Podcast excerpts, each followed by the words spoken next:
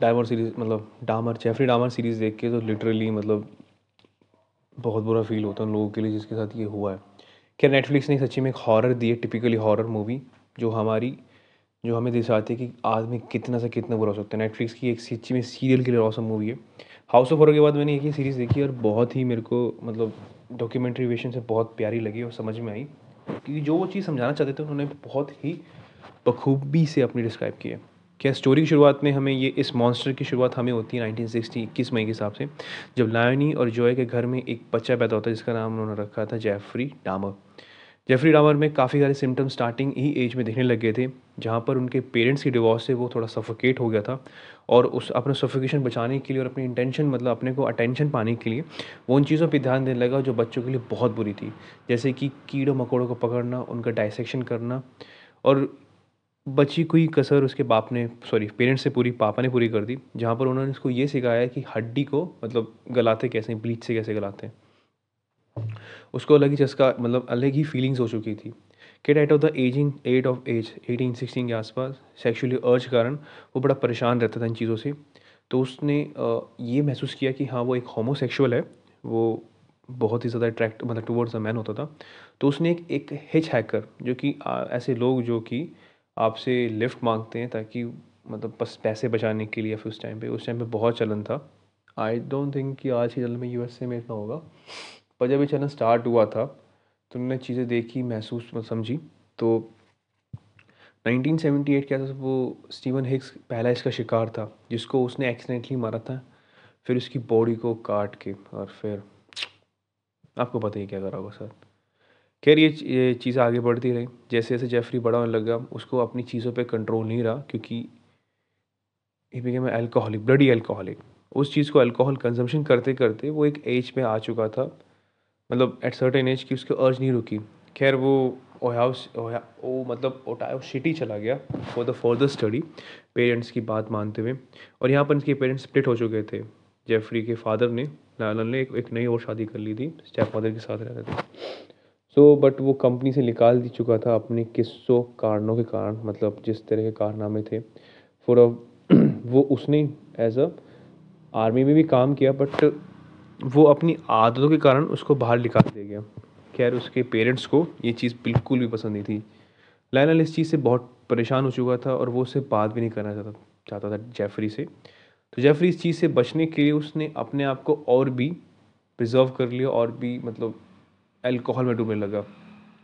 इस बीच जेफरी के फादर ने उसको, उसकी दादी यहाँ शिफ्ट कर दिया। जहाँ पर वो अपना टाइम स्पेंड करता था दादी के साथ, उनके ग्रॉसरी की हेल्प करता था। और तो और वो अपना फीलिंग अलोन लोनलीनेस फील मतलब करने के लिए वो गे बार में जाता था, जहाँ पर उसने चीज़ें देखी, समझी। और वो अपने आप को लोगों को मतलब जो जो उसकी समझ थी, उसने ये देखा कि हाँ वो होमोसेक्सुअल था बट उसको अपनी सेक्स अर्ज़ करनी थी। तो वो उन लोगों को लेके आता, वहाँ मारता और बैक यार्ड में जो उनके साथ कर सकता था उसने करा भी। एट सर्टन पॉइंट दादी को शक हुआ और उसने जेफरी के पेरेंट्स से बात करी और जेफरी को शिफ्ट करने की कोशिश करी। खैर, इस बीच में वो उन लोग, बच्चों को, छोटे बच्चों को मोलेस्ट करता था तो उसको केस की सज़ा हुई, वो जेल में भी रहा। पापा, उसके पापा ले और पापा मतलब जो पापा थे जेफरी के, उनको ये रियलाइज़ हो चुका कि अब शायद इनको अलग होना चाहिए तो उन्होंने उसे मेलवॉकी में एक स्पेशल एक 213 रूम नंबर दिला दिया था, पर वो सबसे बड़ी भूल थी, क्योंकि इसके बाद वो पूरा, पूरे का पूरा आग बबूला मतलब अपने पे लूज कंट्रोल खो चुका था। वो ड्रंक रहता था, सब कुछ नशे करता था और फिर लोगों को मारता था। वो उसकी पैटर्न बड़ा सिंपल था मतलब पैटर्न इस तरह का था कि वो एक गे बार में जाता, जहाँ पर एक अप्रोच करता, उनको डॉलर दे डॉलर का बहाना दे के उनकी न्यूड फ़ोटो खिंचवा के उनको जब जब वो, उनको मौका मिल जाता तो उनको मार देता, काट के फेंक देता। बहुत बुरा था। उनकी हड्डी को ब्लीच करता था। इनके विक्टिम बहुत सारे थे, क्योंकि एक चीज़ जब उनकी इन्वेस्टिगेशन हुई तो सत्रह से अट्ठारह के आसपास बॉडीज़ के शव छोटे मोटे अंश मिले हैं आईडी कार्ड मिली। उनमें चौदह साल का बच्चा भी था कोई। लिटरली बहुत बुरा हुआ। और एक ऐसा लड़का था जिससे वो बाकी क्लोज था, पर फिर भी उसको मार दिया उसने। एक लड़की का बाप भी था।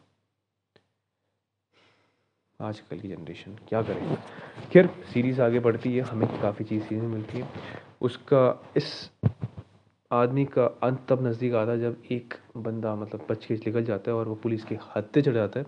पुलिस किडनैप करती है जेफरी को, इसके सारे सारे चीज़ों को और समझ आती है कि हाँ ये कोई मनोविकृति चीज़ है उसके अंदर और उस चीज़ को आगे further proceeding further proceeding law के हिसाब से होती है, जहाँ पर उस पर काफ़ी सारी धाराएँ लगती है। और चीज़ों को समझा जाता है कि वो ऐसा क्यों है, क्या रीज़न है। जहाँ पर वो उसको लाइफ प्रिजनमेंट की लाइफ प्रिजनमेंट की सज़ा होती है, आजीवन कारावास की। और इस बीच वो अपने आप को चेंज करता है, क्योंकि वो जानता है उसने बहुत बुरा किया है। तो वो रिलीजन की तरफ़ जा झुकता है। पर ये झुकना और ये जो इसका एक परिवर्तन था, ये ज़्यादा दिन नहीं चलता। उसको, उसी के एक पासी प्रिजनर ने उसको जान से मार दिया था due to his notorious way to kill girls and boys boys जिस तरह से उसने आदमी को मारा था। और at end of the day हमें पता लगता है कि हाँ वो मारा गया। सबसे बड़ी बात कि इस पॉडकास्ट में मैं उन चीज़ों के बारे में बात करना चाहूँगा और मैं लिटरली बात करना चाहता हूँ कि ऐसा क्यों होता है। क्या रीज़न है इन चीज़ों के पीछे? पहली बात ये कि जो लोग भी मारे गए थे, वो होमोसेक्सुअल गे थे और उस टाइम पे नाइनटीन सिक्स सेवेंटी और एटी के आस नाइन्टी के आसपास ये एक चलन था कि सोसाइटी बहुत लोगों से बचती थी, इन चीज़ों से बचती थी और वो उनकी एज अ लीगल लीगल उनके लिए था ही नहीं। लीगली जो भी सर्विसेज़ थी, जो भी प्रोवाइड होती थी, वो मैन और वुमेंस के लिए थी, बाकी ट्रांसजेंडर्स के लिए नहीं थी होमोसेक्सुअल्स के लिए नहीं थी।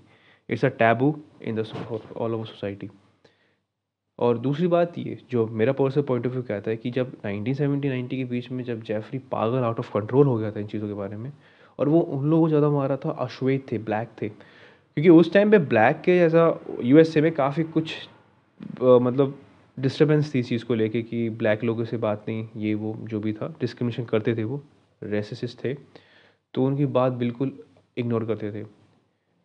सीरीज़ में और लाइफ मतलब उनकी रियल लाइफ में बताया गया है कि जो उनकी पड़ोसन थी वो उन्होंने बहुत बार कॉल किया पुलिस को अवेयर करने की, कुछ ठीक नहीं यहाँ पर। पर ड्यू टू मतलब ब्लैकिश उसकी बात नहीं सुनी गई।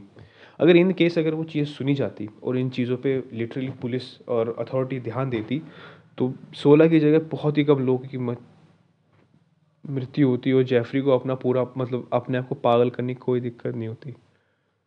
और होना भी नहीं चाहिए था। खैर, बहुत बुरा हुआ। सो मैं उन लोगों की आत्मा को मतलब मैं बस इतना कर सकता हूँ कि हाँ जो हुआ बहुत बुरा हुआ। और इस वेब सीरीज़ को देखते हुए हाँ सच्ची में बहुत कुछ सीन ऐसे आए थे जिसमें बहुत बुरा भी लगा कि ऐसा नहीं करना चाहिए था।